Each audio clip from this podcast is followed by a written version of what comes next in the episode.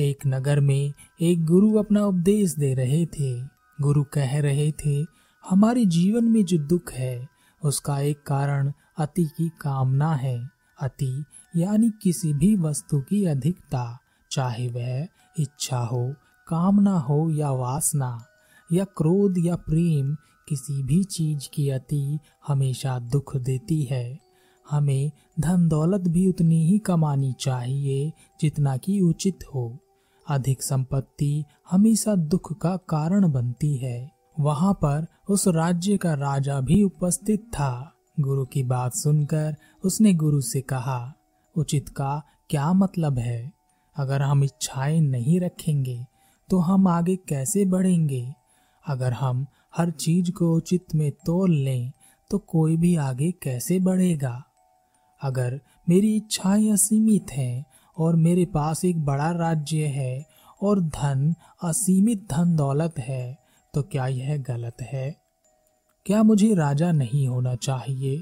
क्या आप कह रहे हैं कि मुझे भिखारी हो जाना चाहिए? राजा की बात सुनकर वह गुरु मुस्कुराए और उन्होंने कहा, नहीं राजन, मेरे कहने का यह मतलब बिल्कुल भी नहीं है कि इच्छाएं ना हो और संपत्ति को इकट्ठा ना किया जाए। इच्छाएं होनी जरूरी हैं। बिना इच्छाओं के जीवन आगे नहीं बढ़ सकता, लेकिन जो नियंत्रण में नहीं है वह उचित नहीं है। जो नियंत्रण से बाहर हो गया, चाहे क्रोध हो, चाहे प्रेम, चाहे संपत्ति हो, चाहे इच्छाएं, सब दुख का कारण बनेंगी। राजा ने कहा, सीमित इच्छाओं के साथ आदमी क्या कर सकता है? और उचित इच्छाएं, प्रेम या संपत्ति क्या है, यह कौन तय करेगा?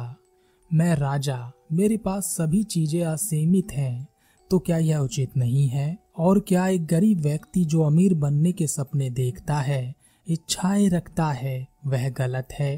क्षमा करें गुरुदेव, लेकिन आपकी बात मुझे समझ नहीं आ रही। आपके हिसाब से चलें तो दुनिया जहां है वहीं की वहीं रुक जाएगी। किसी को क्या जरूरत आगे बढ़ने की, कुछ प्राप्त करने की? जो है वही उचित है। गुरु ने कहा, इस बात को समझने के लिए तुम्हें मेरे साथ चलना होगा, तभी तुम यह समझ पाओगे कि उचित क्या होता है। राजा ने कहा, हाँ जरूर, जहाँ कहेंगे वहाँ चलूंगा, जब आप कहेंगे तब चलूंगा, जब बुलाएंगे तब आऊंगा, लेकिन मुझे इसका उत्तर अवश्य चाहिए। गुरु राजा को एक गरीब व्यक्ति के पास ले गया, जो जैसे तैसे करके भीख मांगकर, काम मांगकर अपने परिवार का पालन कर रहा था। गांव के बाहर उसके पास टूटी फूटी झोपड़ी थी, उसमें उसकी पत्नी और एक छोटा बेटा रहते थे। गुरु ने उस गरीब व्यक्ति से कहा, तुम्हें क्या चाहिए? जो मांगोगे मिलेगा। गरीब व्यक्ति ने कहा, मेरी तो बस इतनी ही इच्छा है कि मेरी झोपड़ी सही हो जाए और बस दो वक्त के खाने का इंतजाम हो जाए। कोई भी ऐसा काम मिल जाए जिससे रोज के भोजन का इंतजाम हो सके। गुरु ने राजा से कहा, राजन, क्या इस गरीब व्यक्ति की इच्छा और संपत्ति उचित है? राजा ने कहा, और अधिक की इच्छा करना उचित है। गुरु ने कहा, राजन, इस गरीब व्यक्ति की ना तो इच्छा उचित है और ना ही संपत्ति उचित है। इसे और अधिक की इच्छा करनी चाहिए तथा और अधिक संपत्ति इकट्ठी करनी चाहिए, क्योंकि जो यह मांग रहा है उससे ना तो इसके पुत्र का भविष्य सही हो पाएगा और ना ही उसका खुद का। इसे कम से कम इतना तो होना चाहिए कि यह अपने पुत्र के लिए एक अच्छा भविष्य बना सके और अपनी पत्नी को सुख दे सके और उन्हें अच्छा भोजन मिले और उन्हें वस्त्र मिले और उन्हें रहने के लिए उचित स्थान भी मिले। राजा ने कहा, आप सही कहते हैं गुरुदेव, इसे और अधिक की इच्छा रखनी चाहिए, यही उचित है।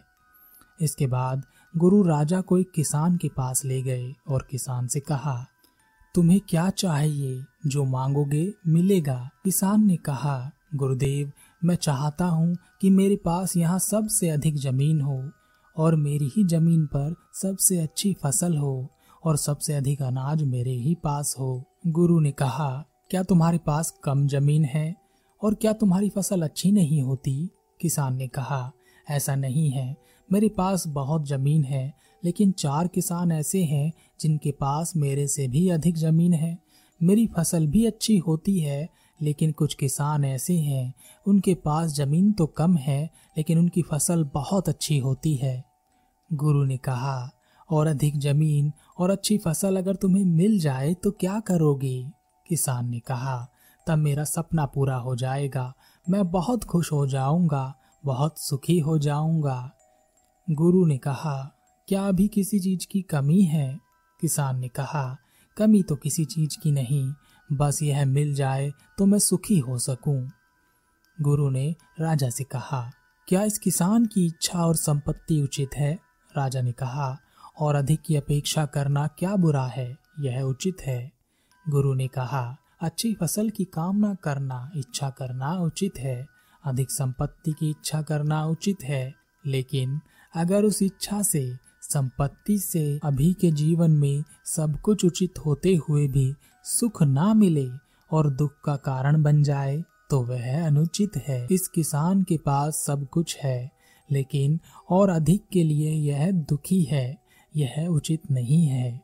इसके बाद गुरु राजा को एक व्यापारी के पास लेकर गए। गुरु ने व्यापारी से कहा, तुम्हें क्या चाहिए? जो चाहोगे वह मिलेगा। व्यापारी ने कहा, मैं एक बड़ा व्यापारी हूँ, वैसे तो मेरे पास सब कुछ है, एक अच्छा परिवार है, धन दौलत है, मान सम्मान है, फिर भी मैं चाहता हूँ कि मैं इस राज्य का सबसे बड़ा व्यापारी बन जाऊँ और अधिक से अधिक धन दौलत इकट्ठा करूँ। गुरु ने कहा, जब तुम्हारे पास सब कुछ है और तुम सुखी भी हो तो और अधिक की कामना या इच्छा क्यों कर रहे हो?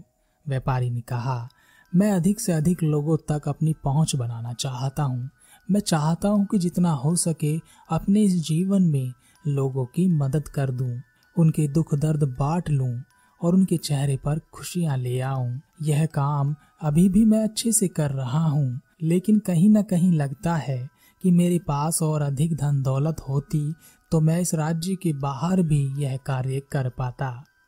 गुरु ने कहा, अवश्य तुम अधिक से अधिक धन दौलत कमाओ, बहुत अधिक कमाओ और अधिक की इच्छा रखो, यह उचित है। तुम्हारी इच्छा और कामना दोनों उचित हैं, तुम्हारी संपत्ति भी उचित है। गुरु ने राजा से पूछा, राजन यह उचित है? राजा ने कहा, हाँ गुरुदेव उचित है। गुरु ने राजा से कहा, राजन अगले व्यक्ति जिनसे हम मिलने वाले हैं वह आपके पिता हैं, चलिए उनसे मिलते हैं। राजा और गुरु राजा के पिता के पास पहुंचे और गुरु ने पिता से कहा, आप क्या चाहते हैं? जो आप चाहते हैं वह पूरा होगा, आपकी इच्छाएं बताएं। बूढ़े राजा ने कहा, मैं चाहता था कि मैं इस पूरी पृथ्वी को जीत लूं, सभी राजाओं को अपना गुलाम बना लूं, असीम संपत्ति थी मेरे पास, मैं चाहता तो अपने अधिकारों से अपनी संपत्ति से बहुत कुछ बदल सकता था, मगर मैं सब इकट्ठा करने में रह गया। अब जब मैं बूढ़ा हो गया हूँ तो मैं चाहता हूँ कि वह पुराना समय वापस आ जाए और मैं अपनी गलतियों को सुधार सकूँ।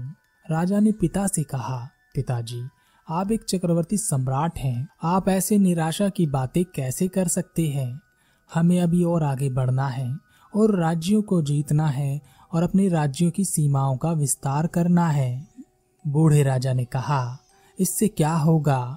हमारे पास पहले ही एक बड़ा राज्य है, हमारे पास असीम धन दौलत है, बात दूसरे राज्यों को जीतने में नहीं है, बात इसमें है कि हम अपने अधिकारों से अपनी संपत्ति से अपनी प्रजा को कितना सुखी कर पाते हैं, उसके सुख दुख को कितना बांट पाते हैं, अपने राज्य की कितनी उन्नति कर पाते हैं, उसकी सुरक्षा को कितना मजबूत बना सकते हैं, अपने सैनिकों की जान व्यर्थ में ही ना चली जाए इसका कितना ध्यान रख सकते हैं। मैं जो तुम्हें यह काम बता रहा हूँ पुत्र, इनमें से एक भी काम मैंने कभी पूरा नहीं किया, सिवाय अपने राज्य के विस्तार की कुछ नहीं सोचा, और आज प्रजा मुझे दोष देती है, प्रजा सुखी नहीं है। कितने सैनिकों की लाशों पर मैंने अपनी जवानी में अपनी हवस पूरी की है, यह सब जीने के अधिकारी थे। गुरु ने राजा से कहा, क्या तुम्हारे पिता की इच्छा उचित है? राजा ने कहा, हाँ मेरे पिता की इच्छा उचित है, लेकिन मैं आपसे पूछना चाहता हूँ कि क्या एक राजा को अपने राज्य का विस्तार नहीं करना चाहिए? क्या राजा को युद्ध नहीं करना चाहिए? क्या राजा को संपत्ति इकट्ठा नहीं करनी चाहिए? आखिर यह उचित क्या है? गुरु ने कहा, उचित तो वही है जिसमें सबका हित हो, जिसमें करुणा हो, दया हो, संतोष हो। और अधिक पाने की इच्छा गलत नहीं है, लेकिन जो स्वार्थ से भरी इच्छा हो, जिसमें किसी का कल्याण ना हो, ऐसी सारी इच्छाएं दुख को उत्पन्न करती हैं। आपका असीम धन संपत्ति अगर आपकी प्रजा को सुख नहीं दे सकती तो उसका क्या फायदा? आपके खाने पीने के लिए, आपके रहने के लिए, आपके महल के लिए, आपकी सुरक्षा के लिए, या आपकी संतानों की सुरक्षा या उनके भविष्य के लिए उस असीम धन और संपत्ति की कोई आवश्यकता नहीं है। उसके छोटे से हिस्से से भी काम चल सकता है। और अंत में हम सब अपने पास रखते ही क्या है? क्या तुम्हें पता है? राजा ने कहा, नहीं, क्या रखते हैं? गुरु ने कहा, चलो मेरे साथ, दिखाता हूँ। गुरु उस राजा को एक शमशान में ले गए और कहा, देखो यहाँ चारों तरफ इच्छाएं, कामनाएं, वासना जल रही है। यहाँ जितने मुर्दे पड़े हैं इनमें से ज्यादातर अपने लिए संपत्ति इकट्ठे करने में ही रह गए। उस संपत्ति से, अपनी इच्छा शक्ति से किसी का भला नहीं किया, खुद भी दुख उठाए, दूसरों को भी दुख दिए, और अंत में क्या पाया? कुछ भी नहीं। अतः वही करो जो उचित हो। अधिक की कामना दुख देती है। खुश रहो, खुश रखो, सुख दो, सुखी रखो, सुखी रहो। राजा ने गुरु को प्रणाम किया और कहा, आपने उचित कहा गुरुदेव। अधिक की इच्छा दुख देती है अगर वह सबके कल्याण से ना जुड़ी हो।